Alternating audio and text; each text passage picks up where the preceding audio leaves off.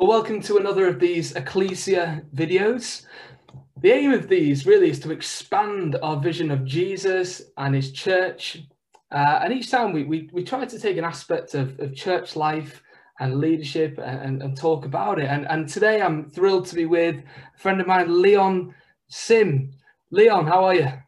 I'm really good, thank you. Thanks for having me.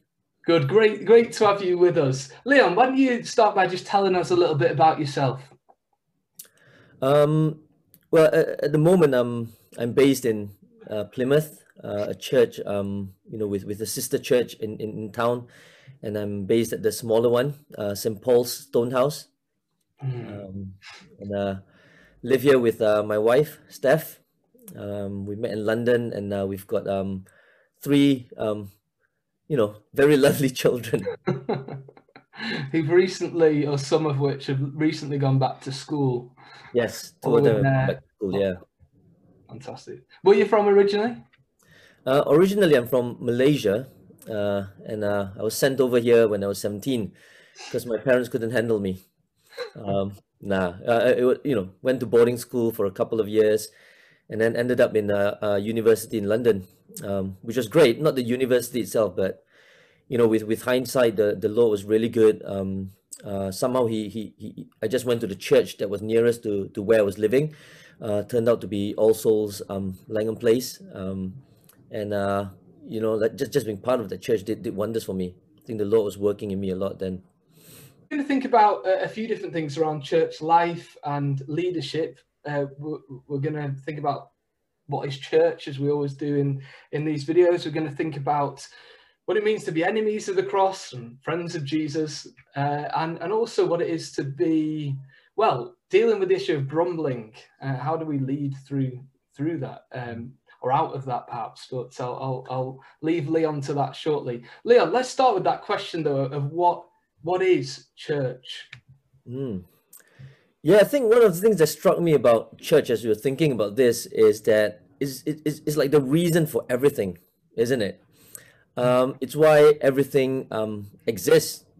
Um, and when you think about it, it's also what the living God lives for. Mm. Um, you know, in, you know, I'm not taking away the fact that um, our lives, the Lord God should be at the center of our lives, but in many ways, the church is the very center of the life of the Father, Son, and Holy Spirit. Um, and we can we can think about that. And mm. and when you think about it, like um, what what the living God is willing to give up um, for the church, they gave up everything. You know what I mean? It's almost like their relationship with the church is more important than than than, than their own relationship with each other. Uh, they put that on the line for the church, and, and Jesus laid down his life for the church and for nothing else. Mm. Wow. Yeah. Um, and that, I think, yeah. Can I just interject there? Because you said something there, and perhaps some people will, will be thinking, what, really? you said you know that the church is at the center uh, of the life of god.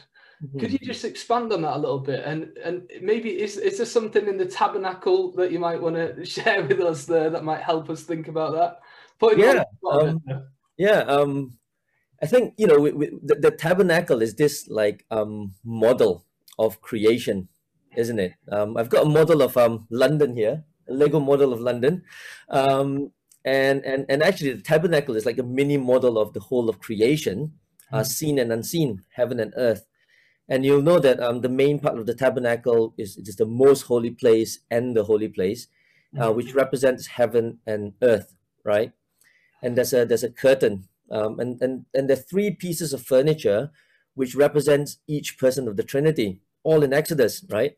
Um, the the ark represents the Father. Um, the bread, uh, the table with the bread on it represents Jesus, the bread of life, and then you get the golden lampstand representing the Holy Spirit with oil shining on Jesus. And yet, there's a fourth piece of furniture right in the middle of all that, and that is the uh, the altar of incense, which represents the prayer of the saints. So it's almost like you know, in a very I don't know physical way, um, the church, the life of the church is in, you know, the, you know, the church is just in the middle of the life of the Trinity. Mm. So good, and that's a great little um, Bible study to do, isn't it? To to to to see where, where is lampstand, where are lampstands in the Bible? And there's some mm. great stuff in Zechariah that people might yes. check out, which connects the lampstands with the Spirit. And yeah. I think about, like you said, bread. What how's bread understood in in the Bible and the Ark of the Covenant and all of that. Fantastic. That's really, really exciting and fantastic. Carry on though with what you were saying. Is there anything more that you, you want to say about church? Yeah. Um, and I, I, I, I think, you know, there are all sorts of different pictures of church. Um, but I, um, I wonder if the biggest one is actually the church as the bride of Christ. Um, and you know, because like um, in, in, in Genesis, right, um, the first thing that, that happened um, that the Lord did with Adam and Eve was to um, uh, uh, uh, give them marriage. Okay, and um, uh, and th- this this is quoted right. For this reason, a man will leave his father and mother and be united to his wife, and the two will become one flesh. Right. And, and in Ephesians chapter 5, Paul quotes exactly that verse in Ephesians 5, verses 31 to 32. Uh, and he goes on to say, This is a profound mystery, but I am talking about Christ and the church.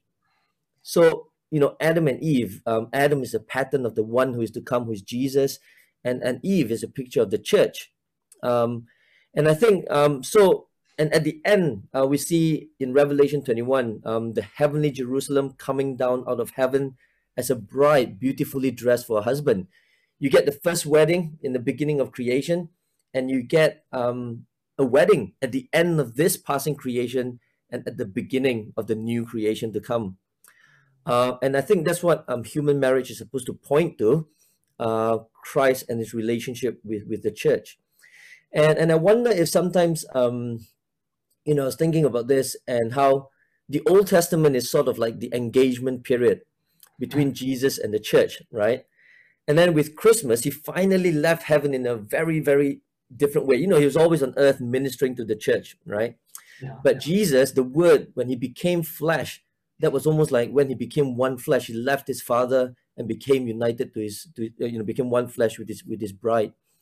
Um, you know, that that's sort of what, what I think about. Um, but I think it, it it's also very, very important for us because it kind of reminds us of the kind of relationship that Jesus actually wants to have with us you know, in Hosea chapter 2, verse 16, which is another, um, you know, the whole book is about the relationship between Christ and the church. Mm. Um, in chapter 2, verse 16, he says um, to the church, You will call me my husband.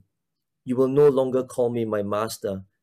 And I think that's wonderful, isn't it? Um, sometimes you, I don't know if you've come across certain gospel um, booklets, and the focus is on God being king or master and stuff like that, as if like that is the good news but actually, the Lord is saying the good news is I don't want to, you to relate to me like a master servant relationship. I don't want to deny there is the aspect, obviously, mm. but it's not just that. You know, the Lord is saying I, I want you to relate to me like I'm your husband, mm. which means that you know there's there's a lot of intimacy that we can enjoy with the living God um, more than we tend to imagine. Um, and and actually, um, what does what was the responsibility of a husband to the to his bride? Is to love. You know what I mean? And and and the Lord knows that we're so insecure, we're so prone to forget that He does love us. He even created the world in such a way so that every day He can remind us of His love for us. And that's in the creation of the sun, right? It wasn't an accident that the sun was created that way. Um, but Psalm 19 tells us the heavens declare the glory of God, the skies proclaim the work of his hands day after day. They, they pour forth speech. You know what I mean? Um, and he says, like, you know, how, how, how, how do the heavens tell us about the Lord God? Well, he takes an example. You know, look at the sun. And how does he describe the sun? The sun is like a bridegroom. You know, and, and I'm an awesome husband to my wife. No, not really. um, but the Lord God didn't create the sun to remind Steph of how wonderful a husband I am. The Lord God created the sun in such a way to remind the whole whole of creation, the whole universe, that everything is about the son loving uh, jesus the son loving his bride. Every time you know i wonder like when i feel whether does, does jesus love me? Um, is he on my side? It's like look the sun has risen yet again to say i am your bridegroom. Whatever happens today i am your bridegroom and i love you. I couldn't love you more. Yeah.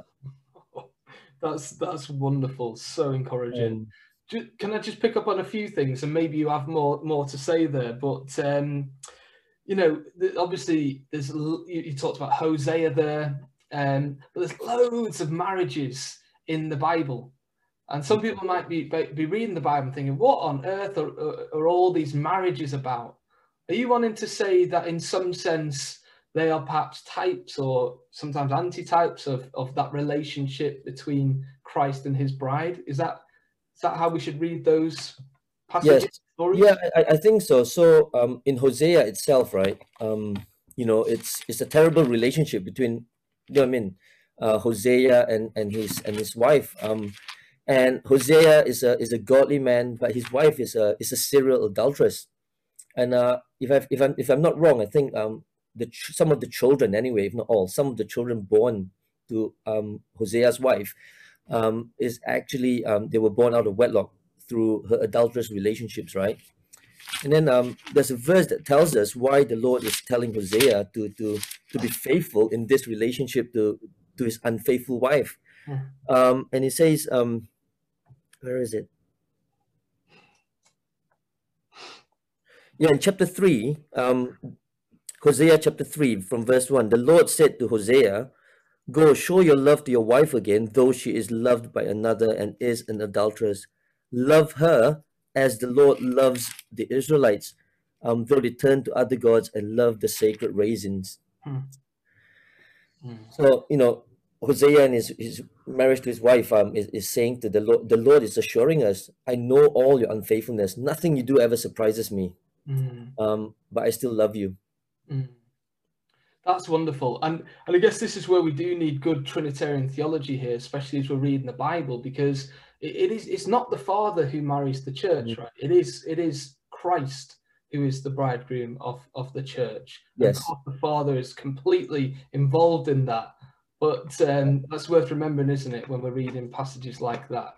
Mm. Mm. Yeah. You also talked about just enjoying intimacy with God uh, and with the Lord, with the Lord Jesus Christ. And can I just pick you up on that as well and just say, well, you know, how how do you uh, press into that intimacy with the Lord uh, yeah. even now as we wait for Him to come again?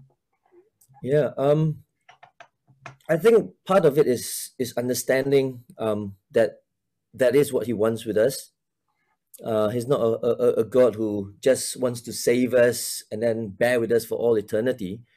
Uh, he saved us. Everything he did is to bring us close to himself. You know what I mean? To, to die for us. Um, and I think um, part of the things that, that one, one, one book in particular that's helped me is um, the Song of Songs. Um, and, and just the title itself is amazing, isn't it? Because it followed the, temp, uh, the, the pattern, right? Um, the holy place is literally the, um, the holy of holies, right? Mm. Um, so it's the most holy place. Um, that's the that's the way the Hebrew and the English goes. Um, and the Song of Songs or, or the Lord of Lords means he's the Lord of all lords, and the King of Kings means Jesus is the King of all kings, right? So the Song of Songs is like the mother of all songs. You know? yeah. And that's quite a big thing to say throughout the whole Bible, saying that out of every song that we read in the Bible, the greatest one of all is the Song of Songs. Okay. And you've got another 150 songs that came before that, which is the book of songs. Uh, you know, it's a book of songs as well. And again, it's like, nah, yeah, you know, 150 songs, that's awesome. But still, the song, the song of songs is the song of songs, right? Mm-hmm. And I guess a lot of people these days that I've come across um, take it primarily as, um, you know, about the relationship between the husband and wife, which immediately makes it irrelevant for a lot of people in the world. Mm-hmm. You know what I mm-hmm. mean? But the traditional way um, that this song, this book has been treated or interpreted, treasured, preached on, is that it's it's a picture of Christ and the church, yeah. and that's why we see that the king, um, the bride, the, the groom in the Song of Songs is a king, and he's also a shepherd. And Solomon was never a shepherd king. Um, and by the way, Solomon doesn't know about faithful love because he's got what seven hundred wives I think there's a problem there. 300 concubines. Yeah. Um, and yet here is the love between, well, Jesus, the shepherd king. Um, the, and he's very priestly. He wears priestly garments. Uh, he smells like a priest. He's anointed with oil and perfume and everything. Yeah. Um, and it begins with um, the bride saying, Let him kiss me with the kisses of his mouth. um, for your love is more delightful than wine. And immediately it's like the church, you're meant to experience this. You know, have we, have we ever, how many people actually pray this? I want this sort of intimacy with Jesus mm-hmm. to know that you really do love me. I want to know your presence. I want to know that uh, I'm embraced by you. And and I don't know, I just find it encouraging in the Song of Songs. Um, and I don't get everything there, obviously, but um, yeah, do, who understands the mandrakes? Yeah, the mandrakes. Yeah. um, oh, but I think in, in, in the way it opens as well, right? Um, pleasing is the fragrance of your perfumes. Your name is like perfume poured out. We'll look at it later on. No wonder the maidens love you. Take me away with you. Let us hurry. Let the king bring me into his chambers. Mm. And I love that that's that's meant to be a picture of church. When we meet together on a on a Sunday, we are meant to experience that, that we're in the chambers of the king together as his bride. And I think I also want to emphasize the corporate aspect of it. So intimacy with Jesus is not just something that I experience at home on my own. Of course, there is that aspect. You know, we all know our own personal devotions and stuff.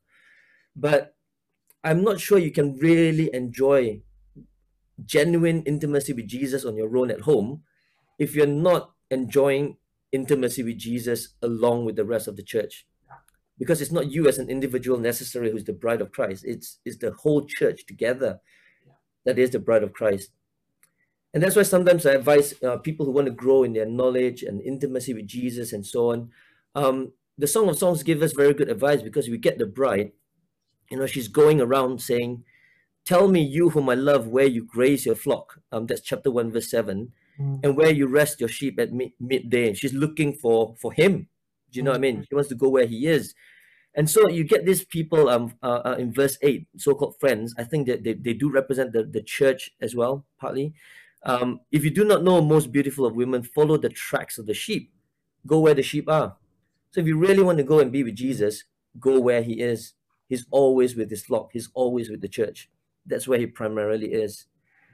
Um, and I think also when we, you know, we spoke about the lampstand, um, in Revelation chapter one, the risen Jesus, um, he's always walking amongst the lampstand. Yeah. Um, and and and it's amazing. It's really encouraging as well because when you think about the seven churches, right? Only about two of them maybe are, are, are, you know really faithful to him the rest are all severe you know massively compromised in all sorts of ways right and and sinful and yet he's still with them you know and and, and i think in in a wedding you know you've taken weddings i'm sure um or, or been you know you, you've been married as well yeah. uh, and we say to our wives don't we for richer for poor, for better for worse for richer for poorer in sickness and in health and, and jesus um he's unlike most men in the world who, who don't keep those vows all the time yeah. Jesus, he seriously keeps those vows all the time. He's never ever failed in that vow to be with us for better, for poorer, for richer, for worse. Uh, you know, uh, for, for better, for worse, for richer, for poorer. Mm-hmm. Um, and he really has gone all in with us. Absolutely. In life and in death. Absolutely. Yeah. Oh, that's glory, uh, Leon. Thank you. Thank you so much. Um, anything else that you did want to say about that that first question? I, I keep jumping in because I'm excited and wanting yeah. to find out more. Um, yeah, I, I, think you know, thinking about the marriage as well about about the church. Um, I really want to encourage people. Um, you know, you you cannot go all in with Jesus um, without also going all in with the church. Mm. So I'm not just encouraging people to go to church. I'm saying like you cannot have Jesus without the church, right? That's kind of like a woman um you know, standing before her husband to be at a wedding service, making all those promises and then saying, giving a caveat, yeah, I don't really want all of you. I just want your head. I don't really like the rest of your body. But when you think about it, Jesus, he's, he's you can't have him without the rest of his body. Mm. And his body is, is the church, right? And another way that Ephesians is another book about church, you got to read it, right? Um, it's all about how um, the church is the body of Christ. And the amazing way in, in, how that's described is that the church is his body, the fullness of him who fills everything. So I don't know if you've, you're old enough to have watched Jerry Maguire. Um, have you watched Jerry Maguire? I've never watched it. There's, there's a very cheesy scene where, um, you know, you complete me. They use some, some sign language and stuff, right? And I think, you know, it, it's cheesy, but that's what Jesus says to us. The mm. church completes him you know, it's almost like he's not complete without the church. So if you want more of Jesus, more fullness of Jesus, you've got to give yourself totally to the life of the church. Mm. Um, you know, you can't you can't flourish in in in your relationship with Jesus. You can't have a serious relationship with Jesus if you're not flourishing, and if you're not having a serious relationship with the church as well. Mm. Um, and I think there might even be a flip side to that. If you delude yourself that you can have a deep relationship with Jesus when actually you're not interested in others in the church, you're selfish, you're not serving, you're not giving yourself to other people, you're bickering, you're holding grudges, mm. that will make that's not just a sign that you're spiritually sick, really. That could even make you physically sick. Mm. Um, mm. You know, communion, right? In 1 Corinthians 11. And, and I've thought a bit about this because so many people are afraid of um, sharing a cup now, you know what I mean, mm-hmm. of passing germs and so on.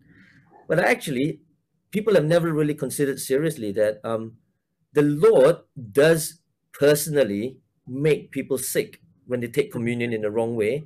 And he even kills some of them off. They're Christians, but he even kills some of them off. And you think, why would he ever do that? Mm. It's not just because they didn't understand that the body, uh, the, the bread represents his death on the cross. Actually, it's because they didn't understand that eating the bread is sharing in the rest of the body, which is the church. Mm. So eating the bread in an unworthy manner is saying, um, yeah, I want Jesus, but I really don't love my brothers and sisters. Well, I don't even consider them brothers and sisters in the church. And we're so disruptive to the life of the church, to the body. We're breaking the body apart in the, in the wrong way.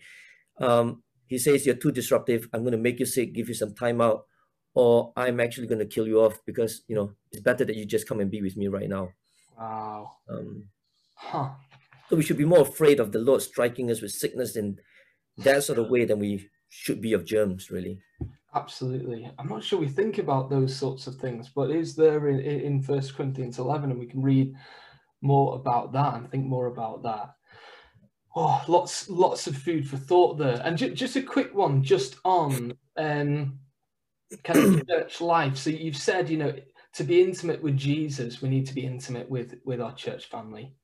Uh, and what does what does that look like? I mean, you've already talked about communion, sharing Holy Communion together Mm. What else does that look like for you? And uh, you know, what do you see there in Scripture?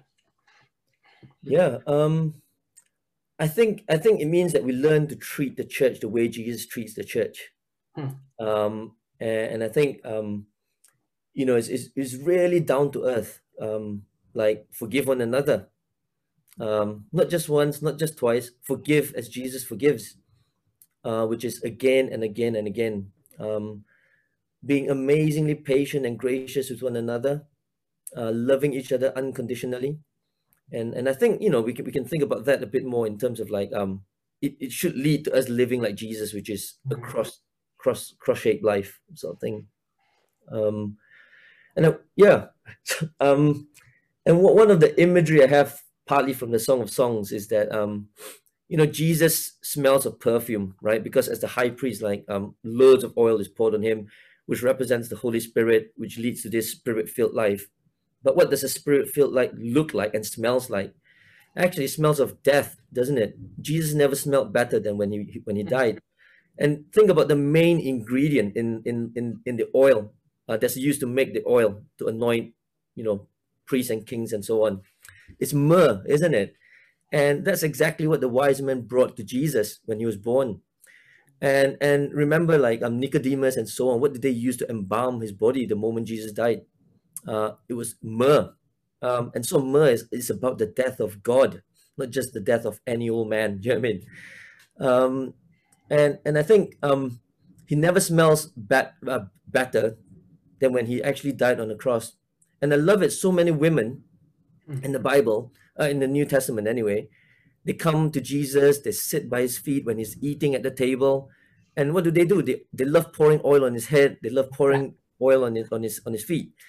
And it's not just like a random thing where they're like, let me look around my house. What's the most expensive thing I have um, that I can give to Jesus? Actually, it's not random at all. No. They, they, they actually went out, they, they, they, they, I don't know, I think they invested a lot of money to buy that oil because they understood who Jesus is. Mm. They knew that he is the bridegroom of the church in Song of Songs. Mm. Uh, again, Song of Songs chapter 1, it says, doesn't it? While the king chapter 1, verse 12, while the king was at his table, my perfume spread its fragrance. My lover is to me a sachet of myrrh mm. resting between my breasts. Yeah. It's wonderful. You know, so there's one of them is a sinful woman, notorious, right? Mm. And the, the, the, the, the religious leaders didn't want to touch her. You know, they were too high and mighty, uh, you know, yuck. Basically, they've given up on her. But here is, is Jesus and he's the, he's the living God.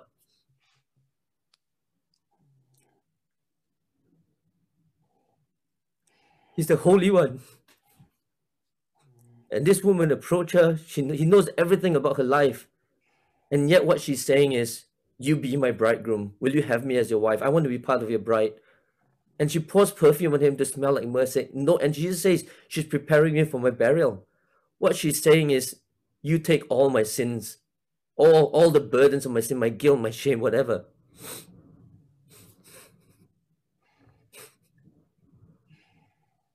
I think that's that's the thing Jesus wants us to know. Any one of us, he's not ashamed of us. He didn't come to look for a beautiful bride that fits his standard. Mm. You mean he he is the one who makes us beautiful, who accepts us unconditionally, who deals with all our, our regrets, our shame, everything that we know is wrong about us and he transforms us. You know what I mean? Um, but anyway, so so that is that is the most awesome thing about Jesus that he he he he he all we have to give to him is our sin, and yet he says, "Yep, I'll take all of that and I'll deal with all of that. I'll pay all the debts. Um, I'll die for you on the cross." Mm. And and I think you know he smells like myrrh, right? And I was thinking about how like um just just a quick friendly hug with someone with really strong perfume right? Um, you go away and suddenly you smell like them. Yeah. And imagine, like, and I think it's the same with Jesus. If you're lingering with Him, if He's embracing you, you begin to smell like Him. Or it could be like um another thing I was thinking about. Um, I don't know if it's helpful, but it's like a barbecue, isn't it? Because on the cross, um, Jesus was being sacrificed as the Lamb of God, who takes away the sin of the whole world and and in the bible i guess the most basic one is the burnt offering right and it gives a soothing aroma to the living god and you think what's that all about a soothing aroma it's not just a nice smell it's a soothing aroma which means that mm. something you know he's angry isn't it he takes sin really really personally and in the whole of scripture sin is something like really ugly and disgusting way more than we, we understand really and it's a stench to the living God. And it's like, ah, oh, you know what I mean? That creates anger, that causes him to be angry with it. But then when when the sacrifice is offered, he's like, ah, I don't smell the stench anymore. This is a good smell.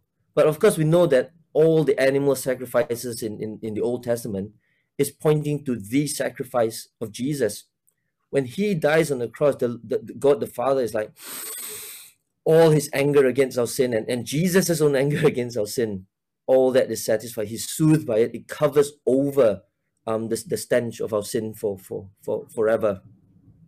Um, and, and I think on the cross, it's about him laying down his life for those who are unworthy, even for his enemies.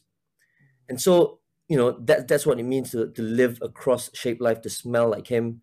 And I think in, in we, we were thinking about Philippians, was it chapter 3, verse 18? Yeah. Um, Paul is writing to the Philippian church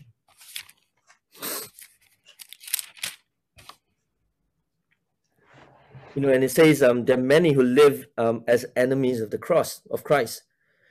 Um, I used to think about that that phrase in terms of just have you got a right doctrine, a right theory of the atonement? You know what I mean? Uh, and if you've got a wrong theory of the atonement, then um, you know you, are an enemy of the cross. And of course, there's there is that aspect. But if you have a really right the, uh, doctrine of the atonement on the cross, then you must also know that the cross isn't just a theoretical thing, but it's a way of life that Jesus calls us to. It's not just something that gives us forgiveness, it is, but it is um, it opens the way to a new way of life that Jesus calls us to, you know, um, uh, carry across. And uh, this was pointed out to me at a Bible study one day at our church where, um, you know, I, just, I was just asking people what's an enemy of the cross, you know, thinking people just talk about theories of the atonement. But then this person just said, um, it's first time she was reading the Bible through, and she just said, um, it's, it's not living like Jesus. not having the same attitude as him. I said, where'd you get that from? And she pointed us back to um, uh, Philippians chapter 2. Um, you know, do not chapter verse 3 do nothing out of selfish ambition or vain conceit, but in humility consider others more important or better than yourselves. Each of you should look not to your own interests, but to the interests of others. Your attitude should be exactly the same as that of uh, of Christ Jesus. Mm. Um, oh. yeah. Wonderful, wonderful. Oh wow, so much, and thank you for sharing sharing your heart uh, as well as your wisdom there as well. Uh, uh, I really, really appreciate that. And so you're saying church life is about learning life from Jesus, learning to to love the church as Jesus loves the church, learning to, as one person put it, one another, one another. And it's worth checking out all those commands to to to love one mm. another and bear one another's burdens and all those confess our sins to one another and all of that.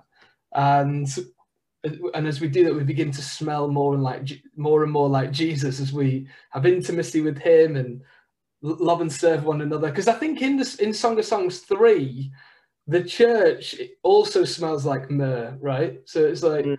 it is it is starting to rub off. Um, I love those thoughts.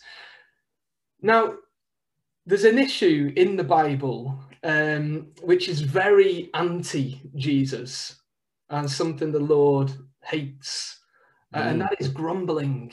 Mm. You, have mm. done some reflecting on on that issue, and could so could you share some thoughts with us about that? yeah, I think it, it, it, was just something that um struck me as I was re- reading through the book of Numbers. Mm. You know, after the whole census and the numbers thing, um, it's almost like page after page after page is, is people grumbling, the church grumbling against the leaders. And it's a serious issue because um, when the church grumble against their leaders, the Lord always takes it personally. Mm. You know what I mean? Um, and and I, I'm not sh- like yeah, there, there are quite a few instances where it's the whole church grumbling, but I wonder it probably started off with a few people, right? And it spreads, you know, like like yeast spreading through bread. Grumbling is something that that, that spreads throughout. Um, and sometimes it's by by leaders who who want a more prominent position uh, in the church, or it's by people who want to be want a leadership position, and they're sati- they're not satisfied with you know, not being a leader in the church and, and, and so on. Um, and they always think they can do a better job. Um, they can take the church forward. Um, but Miriam is quite quite an example, isn't it? In, in Numbers chapter 12. Um, Numbers chapter 12, um, verses 1 and 2. Miriam and Aaron began to talk against Moses because of his Cushite wife, for he had married a Cushite. Has the Lord spoken only through Moses? That's the issue, they ask. Has he not also spoken through us? And the Lord heard this. You see, the, the problem with Miriam and Moses is that, uh, uh, and Aaron is that um, they're like, why is it Moses who's the only one who's, who speak? Why, why, why, why is he the only one that the church is listening to? You know, we should have a voice as well, you know, because we have a gift, you know, we, we have a calling. Uh, you know, we too are prophets. And uh, you get that in the church all throughout history, right? Um, but the thing is, they're not the people that the Lord God has actually chosen uh, to, to have that prominent role. And what happens is that they don't end, actually end up bringing the church forward in anything. They always bring the church, set the church back. Because at the end of it, you know, the Lord punishes um, Miriam with um, leprosy, in a sense, showing her, look, whatever's going on in you, your dissatisfaction with Moses, is a serious, serious disease. You know, it's a rotting disease that will spread throughout the whole church and rot the church. And so he has to discipline her in such a, a, a visible way and physical way. Um, and then in verse um, 15, after she had leprosy, Miriam was confined outside the camp for seven days, and the people people did not move on till she was brought back. Huh. You see that? Yeah. Uh, she didn't bring the church forward at all, even though she thought she would be the one along with with Aaron. Um, Korah, Dathan, and Abiram in uh, chapter sixteen, and uh, you know Korah was um um, the son of Kohath, so he was part of the Kohathite clan, and they had a wonderful responsibility, which is to move the three pieces of furniture that represent the Father, Son, and Holy Spirit in the tabernacle. That's an amazing position to, to, to have in the life of the ancient church. And yet he was not satisfied. He's like, I want a bigger position. I want to be the one that people listen to because I have insights to God that no one knows about. Do you know I mean? No one else can see. Mm. Again, it doesn't end well. You know, he leads the church into death, not into more life. Loads of people were, were, were physically killed off. Uh, loads of people ended up being spiritually sick, I guess, dissatisfied with um with the Lord, not trusting the Lord, grumbling against him and his leaders. Um, and and it's a big issue in Philippians as well, isn't it? You know, how do you shine like stars in the universe? You know, and we think about lots of amazing things. Like, actually, do you know what? Just do everything. Move furniture uh, without grumbling or complaining. Hmm. Um, I think this this was drummed into me um, a long time ago by by Richard Bewes. Mm-hmm. And uh, maybe he's, I think he said it a few times at Jesus at the Center conference that we, we go to. Um, you know, he says, doesn't it? You know, you never have to put yourself forward. Um, trust the church, trust the spirit who works in the life of the church to recognize your gifts and to put you forward. Mm-hmm. All you need to do is just keep serving in whatever way you can. Um, and, you know, and I think that that's drummed into me. Um, but I'm seeing it why more and more clearly now, why that's so wise. Um, you know, because we see that it's always very, very dangerous. You never see anything good come from people who put themselves forward, mm-hmm. especially those who think that they have gifts that the church has never that doesn't recognize how gifted they are. Um, and I don't know, it made me think as well about how so you know people who who find that their gifts are not recognized or they're, they're in a leadership position but they want more um you know quite often they, they end up leaving the church don't they uh, to find another church. And I've had people come to St. Paul's, and then you find, you, you know, after a few conversations, they're like, yeah, they've come to our church because their gifts weren't recognized in another church. Um, and before too long, they leave our church because, you know, I'm not going to recognize someone who comes to us because they want a prominent position in the life of the church. Um, and Jesus, he was the most gifted man who's ever lived, I think. Uh, and often, even in his own church, his gifts weren't recognized. But he never leaves the church to go to a different church to have a more prominent position somewhere else. Huh. He keeps serving. He just serves quietly and huh. and maybe you know for for people who are thinking about leadership, um, whatever. Don't don't worry about putting yourself forward. Um, just enjoy serving in whatever role, whatever responsibility that the church gives you. And one of the ways that I spot people, I'm, I'm sure it's not the only criteria, but if someone thinks that they have um, they're really gifted, right?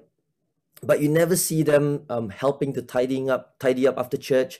You never see them uh, offering to wash up after a, you know a church meal in the kitchen or help out like that. I'm not saying that everyone's like that, but if there's no initiative towards that sort of stuff, it's very hard to see how they are called to, you know, what they would, you know, think of as higher things. You know, other things are below them. They've got higher things because they're gifted in that way. Oh wow, that's so so helpful, so much to think about there. And I'm just looking at numbers, numbers um, 10, well, 11 and 12, uh, and you brought up that passage. So you've got the grumbling in Numbers 11. And you were talking about actually often in the book of Numbers, it, it's leaders or people who want to be leaders who are initiating that, that grumbling.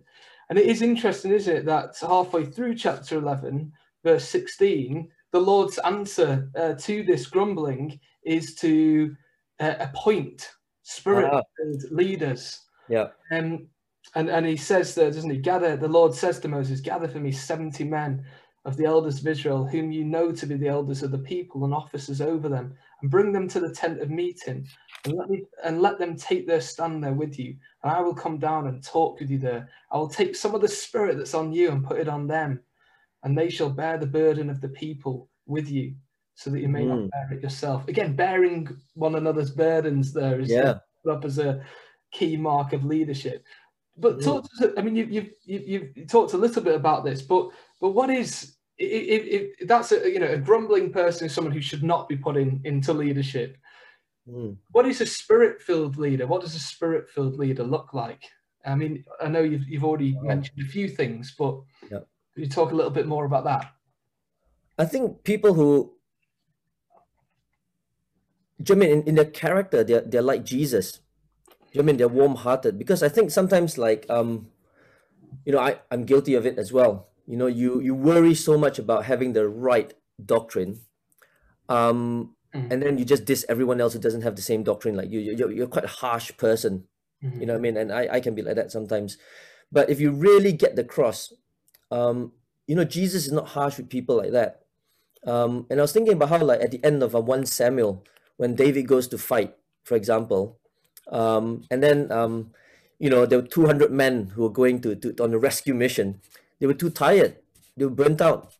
And mm-hmm. David says, You stay there, you know, uh, with, with, with the things, you got these things, we'll go forward and go, and go on the rescue mission and so on.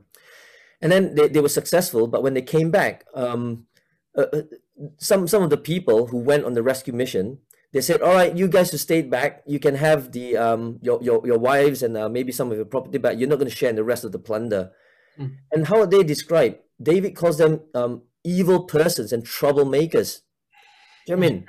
They were the guys who were serving the church and yet they're actually evildoers and trouble evil persons and troublemakers because they, they just look down on people who, who are too tired to serve you know, so if you if you're a leader, don't worry about those who are not serving. Mm-hmm. You just worry about those you can serve. If people are tired, you just keep serving them. You know what I mean? Don't look at people and, and what they lack. Look at people and think about what you can do for them. Mm. Um, consider their interests or their, their you know as, as more important than yourselves. Um, and I think that's why Paul Paul is quite like that, doesn't isn't he? Like you know, having this cross-shaped life where he really doesn't have a lot of self-interest at all. He's almost like literally his old self, his self is dead. You know, he's in prison in Philippians, right? Um, and he doesn't write about how he's doing with his food, his comfort levels, and everything. All he's worried about, how's the church doing? Is the gospel being preached to people? Yeah. Uh, how are you doing, Philippians? I'm worried about, you know, your your th- some of the things that are going wrong in your church. Mm. And it's like he's not depressed you know his emotional life is so free from self which is what mm. causes a lot of depression. Yeah. Uh, you know, I, I, don't open a can of worms but say, yeah. but he, he he genuinely in 1 thessalonians as well he says like what if my what is my life? What is my joy? What is my crown? Is it not you?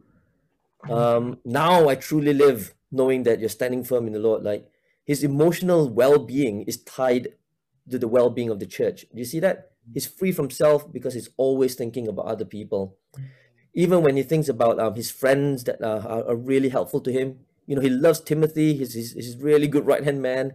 Uh, Epaphroditus was sent to him from the Philippian church, and he really needs them. And yet, when he thinks about um, what does the church need, actually, they need Timothy more than he does. You know, uh, they need Epaphroditus more than he does because they're worried about Epaphroditus, and he sent sent them back to him you know, I think that's a mark of a of a leader who's like Jesus, who smells like Jesus, um, because he's, he's pouring his life out like a drink offering. You know, mm. he, he's just giving up his own what, what what he needs for the sake of other people. Mm. Um, and he doesn't grumble. You know, I mean, so much of our grumbling comes from um, and our ineffectiveness as leaders come from just like, why don't I have a better deal? Why can't I get what I want? Hmm. You know what I mean? And what what does Paul really want? He really wants to go and depart and be with Christ. But then he knows that the church still needs him. And he doesn't mope around and say, oh man, flip, I've got to give up what, what you know, I've got to give up being with Jesus just for you guys. It's like, yeah, fine. You know, I'll get that in the end. But if Jesus wants him to keep on living, I'm not going to mope about. I'm just going to focus on why he wants me alive, which is to keep serving the church. Um, and Timothy and Epaphroditus, you know, both are like that as well. Yeah. Um, yeah. Wow. Just as you're, just as you're speaking there, I'm just thinking about like Jesus's hardest words are to the Pharisees, and in particular because they they put burdens upon people and do nothing to to help them or mm. lift them up. Mm. that's sort of what you're, you're getting at as well. Yeah. Hmm. Oh man, so much, so much to learn. I think all that we've talked about there kind of ties in nicely together. Jesus, the, the bridegroom who loves his his his bride even unto death, loves them uh, to death and through through death, and serves his people uh, bears his people's burdens, welcomes his people uh, to him, to intimacy with him, and welcomes us to come and learn life from him, learn how to serve one another as, as he served us, learn how to love one another as he has loved, uh, loved us. Mm. And I guess maybe a, a, a, good place perhaps to end, and a, a verse that's just uh, been in my mind as you've been talking. Uh, one of my favourite uh, verses or few verses in the Bible from Matthew chapter 11.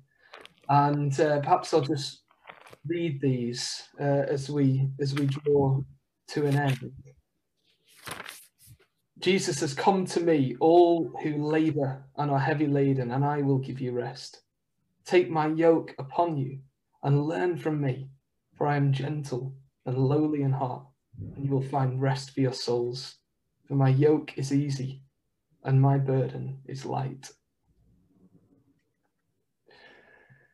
Wonderful words. I think it was Augustine who said, yeah, Jesus' burden gives gives us wings. His burdens lift us up. this is wonderful. Great. Oh, Leon, uh, so much to think about there, so much to chew on uh, and act upon. And just thank you so much for, for taking the time and sharing God's word with us. Really appreciate that. No, not at all. Thanks for you know inviting me. Fantastic, and thanks those uh, who've watched this or are listening to this. I hope it's been a blessing to you uh, uh, and helped you in your walk with Jesus and your, your love for Him, and as you see His love for you. And uh, do tune in for another of these videos at a future date. Thank you.